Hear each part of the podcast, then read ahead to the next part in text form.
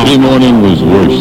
Oh, damn it. I remember when I was a medical man. Every day I'd walk into the office, throw my arms skyward and scream, These hands have been touched by God!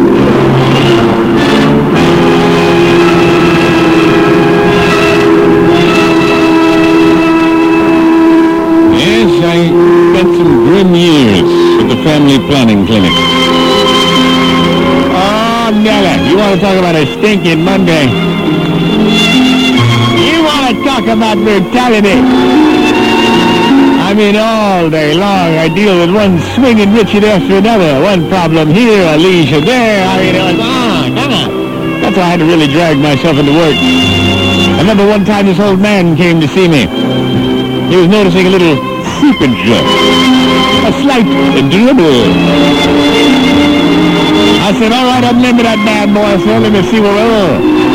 All right, uh, gotta ask you a couple of questions. I said, have you had sex within the last five days? He said, well, matter of fact, yes, I have. I said, do you remember who was with? The old man said, yeah, I do. I said, well, get over there real quick. You're about to achieve a Shangri-La. Now, get out of here. That's when another man walked in. So I'd like to start planning my family. I want to make sure if, you know, I got anything from my single days. I don't know. I want to make sure that I'm important enough to... Said, all right, sit down right here one second and drop trow.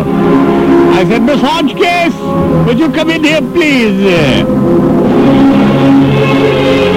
And so, sure enough, the guy laid back. I said, just fold your hands in the back of your head. Miss Hodgkiss will take care of everything. And so, sure enough, she uh, unlimbered that bad boy.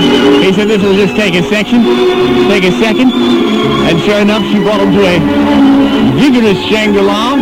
She had a beaker in her other hand and gathered me the specimen. Handed it to me. I said, I'll have the results of this in a couple of days. I'll get back to you. The guy said, you know, it was kind of pleasant. I said, well, we aim to please. So he got himself arranged and he he walked out into the hallway.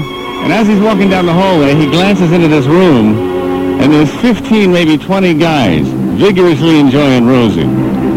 He turns to me. He says, hey, are those guys here for the same thing I'm here for? I said, yeah. He said, why did I get the treatment? And those guys have to sit there manually!